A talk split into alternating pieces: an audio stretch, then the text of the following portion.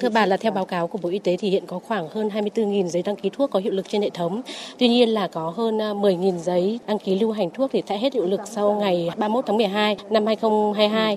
Vậy thì bà có thể cho biết là kịch bản thiếu thuốc trầm trọng sẽ kéo dài như thế nào và tác động như thế nào? Tình trạng hiện nay mà cái thiếu thuốc nó có nhiều nguyên nhân, nhưng mà không nên là nguyên nhân gì thì cũng đổ lỗi cho là tại dịch Covid. Rồi thì đứt gãy chuỗi cung ứng rồi vân vân và vân vân nó cũng có lý là vì sao là trong thực tế chúng tôi thấy đấy có một số bệnh viện trong những cái năm mà bị covid ấy, thì tuy kế hoạch đấu thầu đã ký rồi nhưng sau đó thì không thể thực hiện hợp đồng thầu vì không có bệnh nhân. Mà khi không thực hiện có nghĩa là sẽ không mua thuốc. Không mua thuốc thì công ty đã lỡ nhập hoặc là đã lỡ sản xuất thì lại phải là hủy thuốc. Mà khi nó quá hạn dùng cho nên rất nhiều công ty là bị lỗ trong cái việc này và người ta đã nản cũng như người ta không còn cái phương tiện để tham gia đấu thầu thuốc nữa. Rồi thì cũng như cái tình trạng cung ứng thì nó đứt gãy chuỗi cung ứng thì tất cả những cái đó nó có lý do hết. Nhưng mà một trong những cái lý do quan trọng nhất mà thời gian vừa qua mà nó gây thiếu thuốc đó chính là cái tình trạng chậm cấp hoặc là gia hạn số đăng ký tại bộ y tế. Thì cái này nó cũng có nhiều nguyên nhân nhưng tôi nghĩ cái nguyên nhân đơn giản nhất là nó có hai nguyên nhân. Cái nguyên nhân mà chủ quan á, thì là do bản thân hội đồng tư vấn thuốc đó, đó. Bây giờ người ta sợ quá thì đó là cái nguyên nhân chủ quan. Nhưng còn một cái nguyên nhân khách quan thì nó nằm sâu xa là gì? Tại sao mà chúng ta lại phải có tới mấy chục ngàn số đăng ký thuốc? Ngay từ lúc đóng góp ý kiến cho luật dược thì tôi đã nói là chúng ta phải có cái biện pháp lập các cái hàng rào kỹ thuật để mà hạn chế cái số lượng thuốc cần đăng ký, từ nhập khẩu cho tới sản xuất trong nước, tránh cái tình trạng đầu cơ số đăng ký. Có những doanh nghiệp là người ta có thể đăng ký cả trăm cái số đăng ký vậy đó, để giống như là giữ chỗ.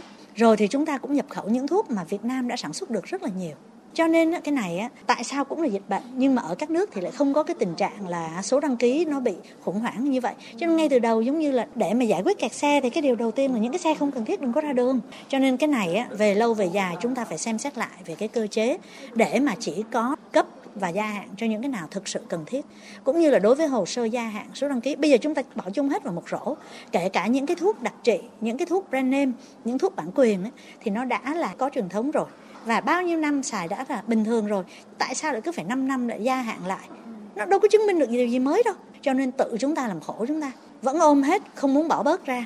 Nhưng mà sau đó làm thì không dám làm hoặc không muốn làm. Nếu như cái này mà không kịp thời gia hạn, không kịp thời đăng ký mới, thì cái tình trạng thiếu thuốc này nó sẽ tiếp tục trầm trọng hơn. Bởi vì thuốc phải đầy đủ tất cả các cái thủ tục, thì sau đấy người ta mới có thể tiến hành những cái thủ tục khác như nhập khẩu, như là nhập nguyên liệu về để sản xuất. Phải có kế hoạch chuẩn bị, chứ không phải là một mặt hàng mà hôm nay ta đòi cần ngày mai là nó về đến nơi.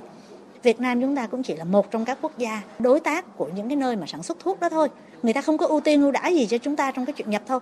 Và ở các tổ chức ngoại giao trước đây cũng đã nói về cái khó khăn trong cái gia hạn số đăng ký, người ta cũng đã cảnh báo cái tình trạng có thể chúng ta sẽ thiếu thuốc. Và lúc đó thì chúng ta không thể dùng mệnh lệnh hành chính để áp đặt được.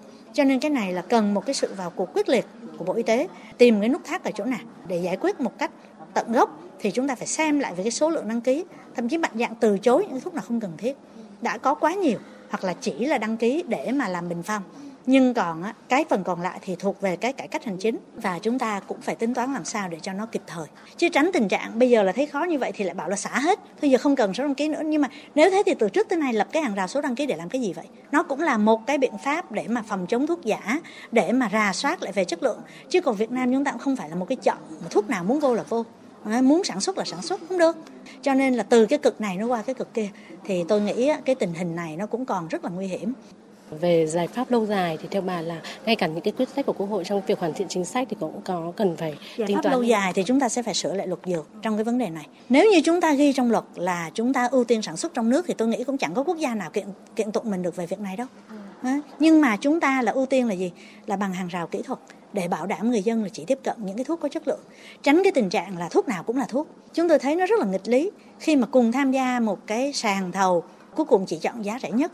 Thế nhưng mà có những thuốc được đầu tư kỹ lưỡng, với dây chuyền hiện đại, với nguyên liệu bảo đảm, nhưng cũng cùng trang vai sát cánh với những cái thuốc đôi khi sản xuất nó rẻ không bằng một viên kẹo. Và nhà nhà lập công ty dược, nhà nhà làm nhà máy sản xuất dược không được thế thành ra cái này là nó cái cốt lõi là nó từ cái luật dược. Mọi đó chúng tôi cũng đã có đóng góp ý kiến rồi nhưng chưa được tiếp thu một cách thỏa đáng. Vâng thưa bà là cái việc mà ban hành nghị quyết cho phép chính phủ thực hiện thí điểm việc tự động gia hạn thì nó sẽ có ý nghĩa như thế nào? Cái chuyện tự động gia hạn này thì thứ nhất là chúng ta cũng phải lựa chọn đối tượng là những cái thuốc nào nó đã có một cái lịch sử sử dụng đã tin cậy rồi. Chứ nếu không thì nó cũng sẽ là dễ dẫn đến những cái luồng lách những cái méo mó à, và những cái thuốc giả những cái thuốc kém chất lượng nó có thể trà trộn vào. Có thể đây chỉ là một giải pháp tình thế bây giờ anh không chịu làm thì thôi xả hết. Nhưng mà về lâu về dài thì như tôi nói đấy, là chúng ta phải xét lại về cái danh mục, về những cái gì cần phải gia hạn. Đương nhiên là tôi cũng theo quan điểm đối với một số thuốc mà nó đã có cái lịch sử sử dụng à, và được tin cậy của bác sĩ nhiều rồi, cái này thì bộ y tế phải ra cái danh mục thì có thể là không cần thiết phải gia hạn. Nó vừa tốn kém mà nó vừa mất thời gian, không làm gì cả. Vâng xin trân trọng cảm ơn bạn.